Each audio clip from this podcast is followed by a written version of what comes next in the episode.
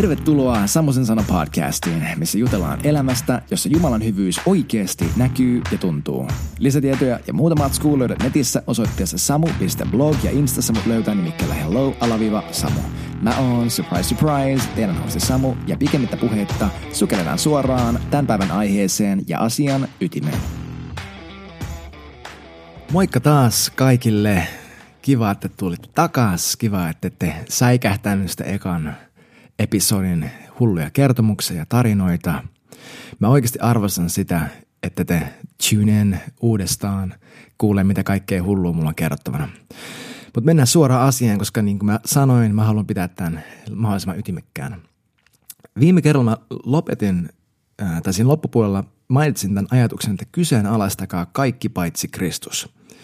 Että kaikki se, mitä mä sanon, jos se ei kuulosta ja näytä Jeesukselta, niin oikeasti antakaa mennä yhdestä korvasta sisään ja toisesta ulos. Mutta älkää kyseenalaistako Jeesusta. Et mä heitin tämän ajatuksen. Kyseenalaistakaa Jeesus, kyseenalaistakaa kaikki paitsi Jeesus, mutta älkää kyseenalaistako sitä, kuka hän on. Niin mä haluaisin palata tähän ajatuksen siksi, että tämä on se, mistä me lähdetään rakentamaan kaikki – mistä me lähdetään rakentamaan meidän jumalakuva. Koska meidän, ja miksi jumalakuva on niin tärkeä? No, jumalakuva on niin tärkeä siksi, että meillä on kaikilla meidän syvin tarve ja kaipuu on tulla rakastetuksi ja rakastaa. Mä uskon, että se on jokaisella ihmisellä ihan sama, mihin sä uskot. Tämä on se sun elämän niin kuin pohjimmaisin tavoite. Sä haluat kuulua, sä haluat olla rakastettu ja sä koet sitä ähm, kuulumista silloin, kun sä myös pääset rakastamaan. Ja Jeesus sanoi, että me Rakastetaan muita niin kuin me rakastetaan itseämme. Sä et voi rakastaa muuta ihmistä paremmin kuin sä rakastat, rakastat itseäsi, ja sä rakastat itseäsi sen perusteella, miten sä uskot, että Jumala sua rakastaa. Ja mä henkilökohtaisesti uskon, että pätee, että vaikka sä olisit ateisti, niin sä kohtelet muita ihmisiä samalla tavalla kuin sä uskot, että universumi tai elämä tai mitä ikinä äh, kohtelee sua ja miten sä ansaitset, ansaitset tulla kohdelluksi. Eli Jumala kuva, se millainen hän on, mun mielestä määrittelee kaiken. Koska Raamatuskin mainitaan, että kun me nähdään millainen Jumala on, niin me muutetaan hänen kaltaiseksi sen kautta, kuin me, miten me hänet nähdään. Ongelma vaan on se, että usein me nähdään hänet sellaisena kuin me halutaan. Salmi 18 sanoo, että pyhälle tai puhtaalle sä näytät itse puhtaan ja kierrolle sä näytät itse tällaisena ja jenne jenne. Et usein ne on tämä sanonta, että – God created man in his image and man returned the favor. Että me luodaan Jumalasta meidän äh, oman niin kuin, mieltymyksemme ja mielikuvamme kaltaisia. Mä en lähtisi tähän, koska Jumala on hyvin selkeästi osoittanut, että kuka hän on, millainen hän on ja miten hän ihmisiin suhtautuu ja miten hän meitä kohtelee. Ja mä haluaisin ehdottaa heti tähän alkuun, että Jeesus on täydellinen Jumalakuva. Hän on täydellinen teologinen käsite, hän on täydellinen elämänkatsomus, täydellinen filosofia, kaikki, kaikki mitä sä tarvitset. Eli millainen Jeesus sitten oikeasti on? No lähtään käyntiin sillä, että Jeesus ei ole juutalainen mies, joka eli muinaisessa lähi. Tämä on se tapa, millä Jumala poika, Kristus, Jeesus päätti näyttää itsensä ja niin kuin ilmentää itsensä ihmiskunnalle. Tämä oli se hänen valittu ja hänen silmissään paras metodi ilmestyä maailmaan ja ottaa maailman synti. Jumala olisi voinut aikojen alusta suunnitellen ottaa varmaan minkä tahansa muodon, koska niin kuin me raamatustakin luetaan, ei Kristuksen olemus, se miltä hän näyttää, olettaen, että hänet voi nähdä näin silmillä, että, että se ei rajoittunut siihen hänen fyysiseen olemuksensa, koska jopa hänen ylösnousemuksen jälkeen opetuslapset ei tunnistaneet Jeesusta, kun hän oli heidän kanssaan. Ja kun me luetaan ää, vaikka ilmestyskirjasta kuvausta siitä, millainen Jeesus on, niin se on jotain aivan muuta kuin tällainen about 33-5-vuotias juutalainen niin opettaja, rabbi. Ja Jeesus ei ole tällainen muinaisessa lähi oleva mieshenkilö myös siksi, että hän ei ole sidottu aikaan, koska hän on luonut kaiken. Kolossalaiskirja 1 ja 16 sanoo, että hänen kauttaan kaikki on luotu. Ja Johanneksen kirja kahdeksannessa, äh, kahdeksannessa luvussa Jeesus mainitsee tällaisen, että ennen kuin Abraham syntyi Ja tämä oli tapahtunut 2000 vuotta sitten. Ennen kuin Abraham syntyi, minä olen. Nykyisessä aikamuodossa hän sanoi, että ennen kuin Abraham syntyi, mä olen. Ja se, kun hän käytti tuota ilmaisua, että minä olen, hän viittasi Jumalan nimeen, että minä olen, I am, joka sai sitten fariseukset haluamaan tappaa hänet koska hän rinnasti itsensä Jumalaan sanomalla, että minä olen. Mulle on mielenkiintoista se, että kun Jeesus sanoi noin sanat Johanneksen kahdeksannessa luvussa, niin se oli 2000 vuotta tosiaan Abrahamin syntymästä miltei täsmälleen, ja nyt ollaan miltei täsmälleen 2000 vuotta toiseen suuntaan näistä sanoista. Että hän, on, hän on sama eilen, tänään ja huomenna. Jeesus ei ole muuttunut mihinkään siitä, kuka hän oli kun hän, ja kuka hän on, kun hän sanoi noin sanat. Tosiaan ilmestyskirjan ensimmäisessä luvussa Johannes, joka näkee tämän, tämän ilmestyksen ää, ähm, Kristuksesta, hän mainitsee, että hänellä on silmät kuin tulta, hänellä on ääni kuin meren pauhu, hänellä on tähtiä kädessään, hän on ensimmäinen ja viimeinen. Jeesus on Jumala. Hän on Jumala. Hän ei ole ihminen – mutta Jeesus hänen maallisella esimerkillään hän otti, Jumala otti ihmisen muodon ja hän kärsi kuin ihminen, jotta hän voisi samaistua kaikkeen siihen, mitä ihminen käy läpi, ja jotta me ei koskaan voitaisi sanoa Jumalalle, että no mutta sä et tiedä, miltä musta tuntuu, koska sä oot Jumala ja mä oon mä. Koska Jumala tuli ja kärsi, hän jätti kaiken hänen taivaallisen kirkkaudensa. Hän, Kristus jätti isän ja pyhän hengen läsnäolon tuossa hengellisessä ulottuvuudessa. Hän tuli, syntyi vauvana jossakin navetassa, kaiken sen sonnan keskellä. Hän joutui oppi kävelemään, joutui oppi pidättämään tarpeitansa, hän joutui nukkumaan, syömään, hän kärsi fyysisen olemassa olemisen rajoitteita ja lopulta otti meidän kaiken roskan, synnin, sairauden, kaiken sen niskaansa, jotta me vapauduttaisiin elämään hänen ylösnousemuselämää, sitä mihinkä hän meidät tarkoitti, kun Jumala loi maailman ilman kuolemaa, ilman häpeää, ilman syntiä ja sanoi, että nyt on hyvä. Mä haluan vielä vähän palata tuohon Jumala ei ole mieshenkilö asiaan äh, sillä, että Jumala ei oikeasti ole valkoihoinen parrakas mies, joka istuu taivaassa – Jumala kuvailee itseään myös nimikkeellä El Shaddai raamatussa, joka tarkoittaa kirjaimellisesti, että Jumala, jolla on monta rintaa. Että hän on myös äiti, joka pitää lapsistaan huolta. Kaikki se, mitä sä luonnollisesti kaipaat elämässäsi hyvältä äidiltä, kaikki se, se huolenpito, se välittäminen, kaikki se, mitä, mitä tähän niin kuin sana ja ajatukseen niin kuin mieltyy ja mitä siihen liitetään, kaikki tämä löytyy myös Jumalassa. Ja myös Jeesuksessa, vaikka hän oli mies, hän Luukkaan 13, 13 luvuissa kuvaili itseään kuin kanaemo, joka kokoaa poikasensa siipiensä suojaan.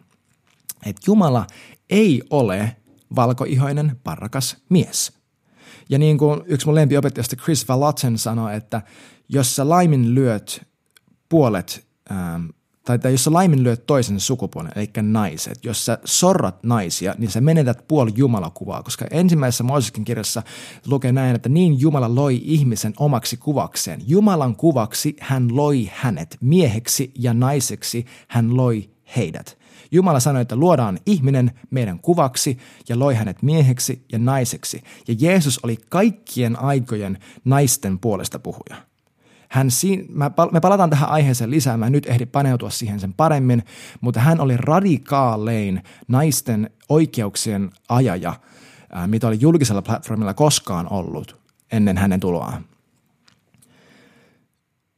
Mä voin myös mainita, että Galattalaiskirjan kolmannessa luvussa sanotaan erikseen näin, että kaikki te, jotka olette Kristukseen kastettuja ja olette pukeutuneet Kristukseen, tässä ei ole juutalaista eikä kreikkalaista, tarkoittaen, ettei, ettei mitään kansallisuutta tai kulttuuria, ei orjaa eikä vapaita, tarkoittaen ei mitään äh, sosiaalistatusta, ei miestä eikä naista, tarkoittaen, ettei mitään äh, tällaista niin sukupuolten tasoeroa – sillä Kristuksessa Jeesuksessa te kaikki olette yksi.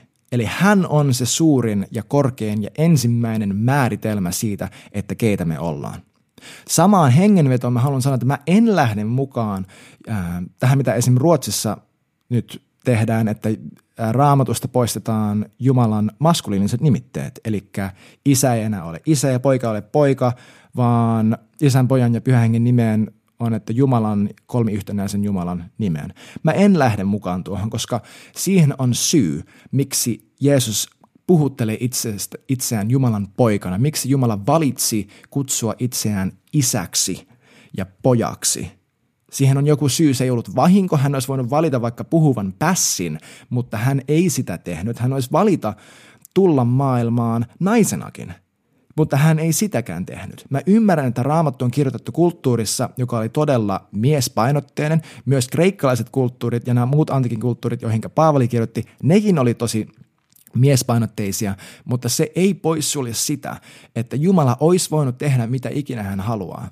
Ja mä, mulla ei ole vielä tullut vastaan perusteita poistaa Jumalan tätä isämääritelmää muuta kuin tosi rikkinäiset kuvat siitä, että millaisia isät on koska Jeesus sanoi, että hän tuli osoittamaan millainen isä on.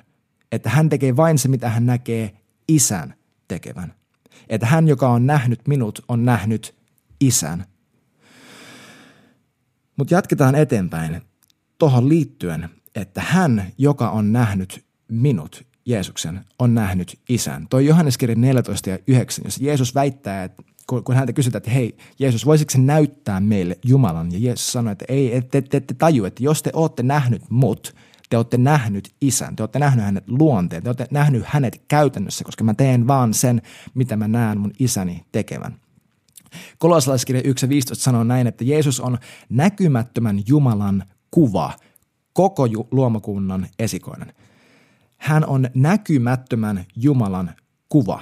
Ja hebrealaiskirja 1 ja tai ensimmäinen luku hebrealaiskirjeestä jakeet 1 ja 3 sanoo näin, että Jumala puhui muinoin monesti ja monin tavoin isille profeettojen kautta, eli se vanha liitto ja vanhan testamentin kaikki nämä, mutta näinä viimeisinä päivinä hän on puhunut meille pojan kautta, jonka hän on pannut kaikki, kaiken perilliseksi ja jonka kautta hän myös on luonut maailmat.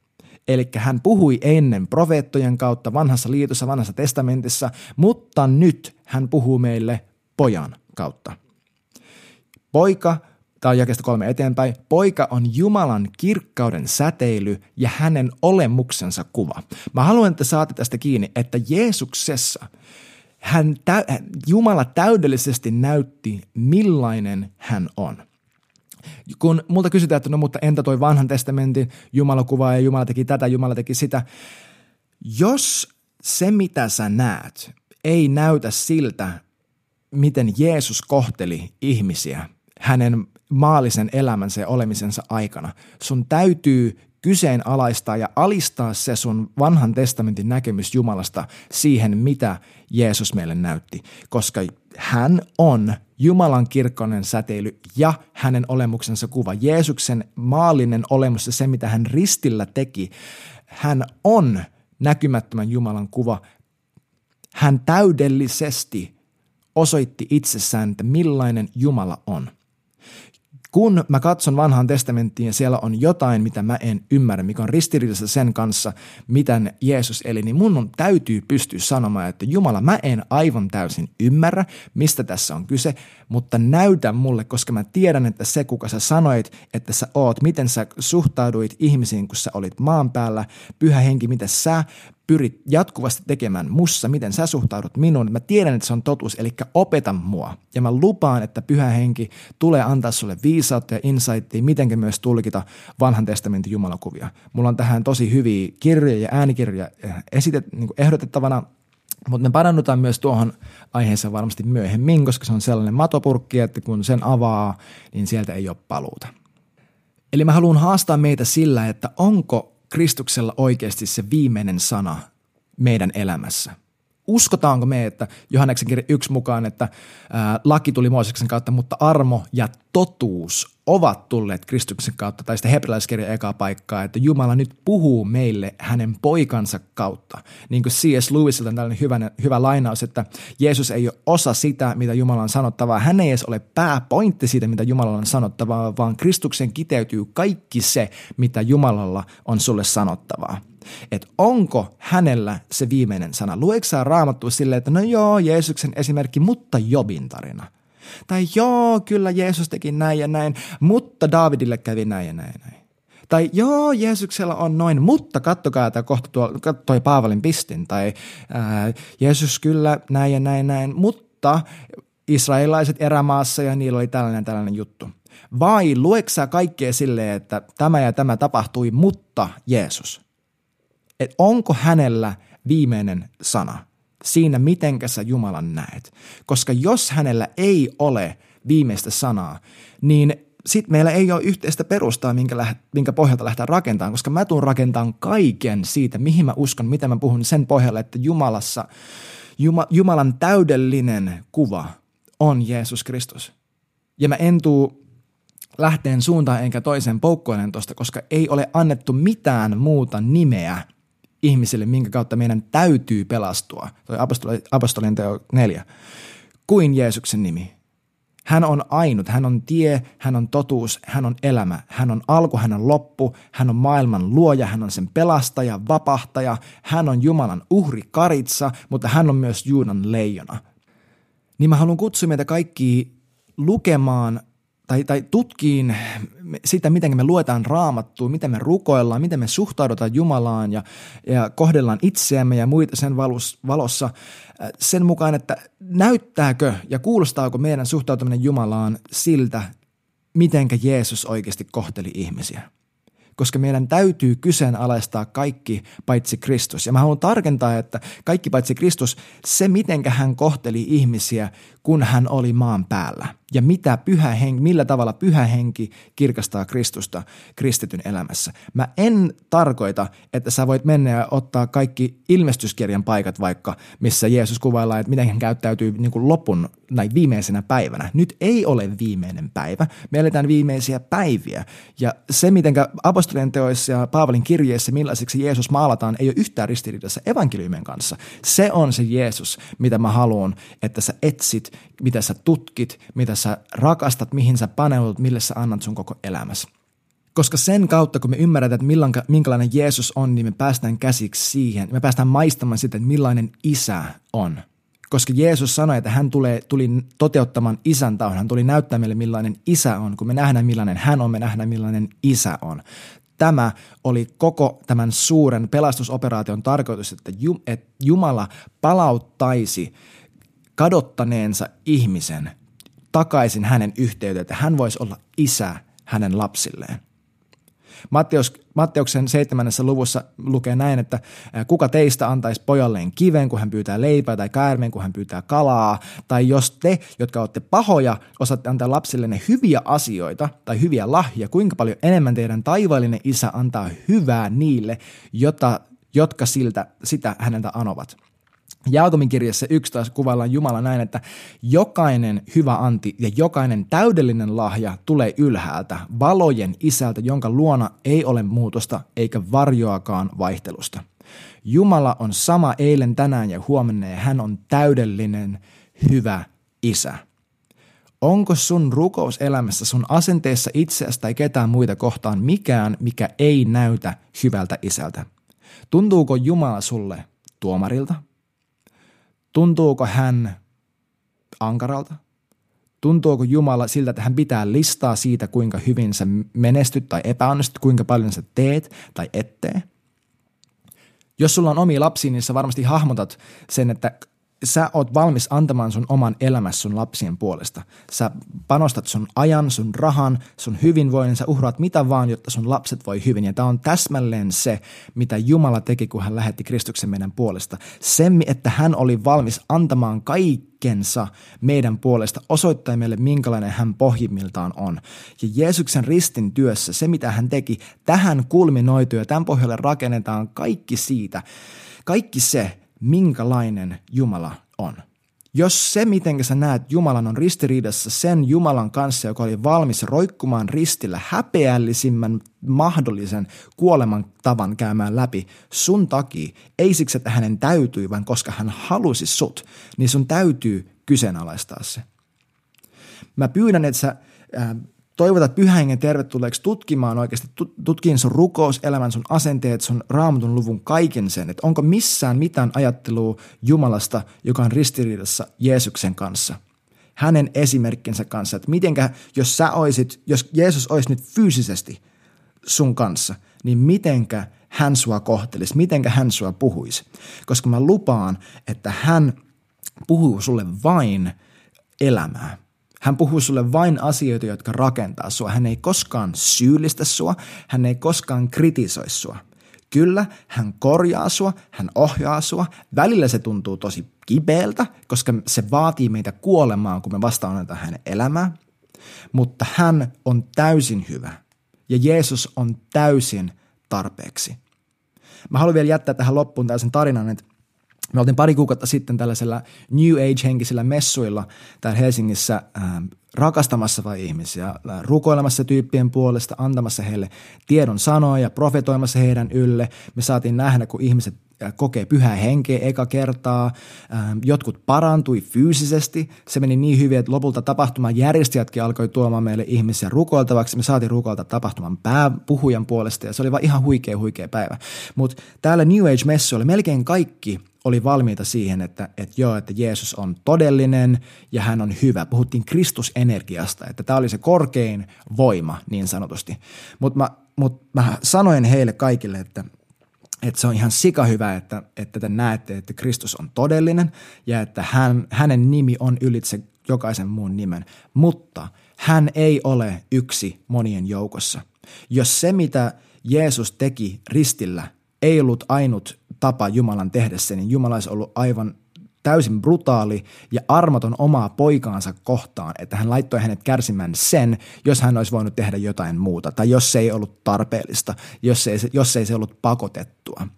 Jeesus itse sanoi, että hän on se kapea portti, jonka läpi ihminen pääsee yhteyteen Jumalan kanssa – niin kuin mä mainitsin se apostolien tekojen neljännen luvun paikka, että ei ole annettu mitään muuta ihmisille, minkä kautta meidän täytyy pelastua kuin tämä yksi nimi, Jeesus Kristus. Hän on alku loppu, hän on elämä, hän on Jumala ja mä pyydän ja mä rukoilen, että tällä viikolla sä saat kokea, miten Jumalan luonne, niin kuin se on näytetty Jeesuksen esimerkissä, tulee todelliseksi sun arjessa. Että kun sä näet, miten hän – rakastavasti sua kohtelee ja kohtaa, että se vapaannuttaa sut kohteleen ihmisiä sun elämässä ja sun, sun ympärillä just sillä samanlaisella rakkaudella, että, että se kävisi toteen se Johanneksen kirjan paikka, että sellainen kuin hän on, sellaisia me ollaan tässä maailmassa. Se oli hei kuulkaa siinä tämän jakson osalta ja kiitos, että sä olit mukana. Lisätietoja ja muuta matskua löytyy tosiaan netissä osoitteessa samu.blog ja mut löytää instassa nimikkeellä hello-samu. Muistakaa laittaa hyvä kiertämään ja siunattua loppuviikkoa.